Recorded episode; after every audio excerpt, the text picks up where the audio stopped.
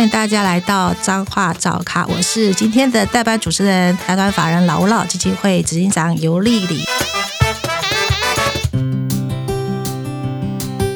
上集呢，跟大家聊了一些跟长照有关的一些相关的议题。那这集呢，就是针对呃，想要跟大家聊聊另外一个话题，就是哎，我们的这些的家庭照顾者，当他需要，当大家需要这个长照的时候，怎么来申请哦？那我们知道，我们每一个家庭哦，或多或少都会面临到我们会需要长期照顾。当我们面临到需要的时候，可以启动哪些动作？呃，我们来聊一下哈。第一个部分，如果当我们的家庭里面有失功能的这个长辈或者身心障碍的时候，我们怎该怎么来申请呢？大概可以透过两个最主要的管道哈，一个就是打这个一九六六，就是这个是全国的专线的部分来做相关的询询问。那第二个部分就是我们就打电话到或者是上网照管中心哈，就照顾管理中心的部分，就是各县市大概都有这样的一个照管中心。那照管中心收到大家的申请之后，就会在一定的时间里里面派出这个照顾专员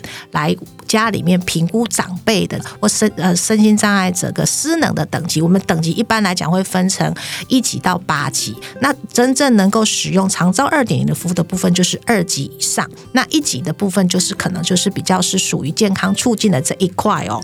呃，当我们评估完之后呢，那确定了等级之后，就要开始提供服务。那到底要怎么样用哪些的服务？就是由这个 A 单位哈，就是我们常常常有听到这个长照这个机构。A、B、C 级，那 A 单位就是在帮我们的这些家庭来，呃，或者是我们的长辈来安排一些服务哈，就是看我们的长辈的失能程度，还有他的需求来安排不同的服务。那我们的在长照服务当中呢，老实讲就是有四包钱哈，就是四包钱可以使用。那哪四包钱哈？第一包钱就是我们的这个照顾跟我们的专业服务哈。那照顾的话，有可能我们使用的是啊日间照顾哈，或者是上次上集。有提到日间照顾或者是居家服务，那专业服务的话，有可能是有一些赋能哦，就是恢复这个我们的这个失能者的一些能力的一些服务，包含的那个居家的这个附件，好，或者是我们的居家医疗的这一块哈，所以这个是属于专业服务的这一块。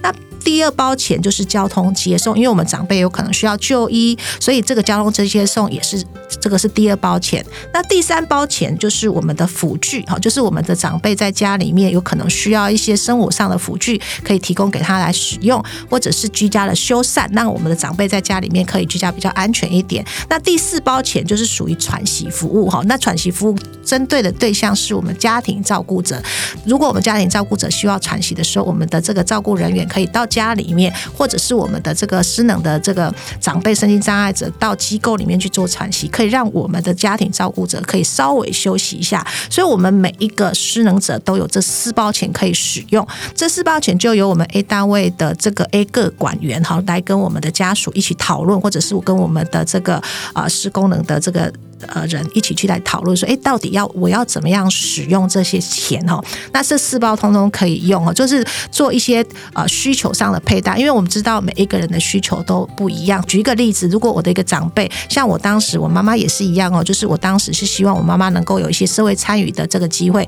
所以我就帮她配搭了两天去日间照顾，有很多的人一起，那三天就留在家里面啊，呃，就是他可能可以去做他自己想要做的事情哦。所以其实我们的这个。所有的资源的运用，就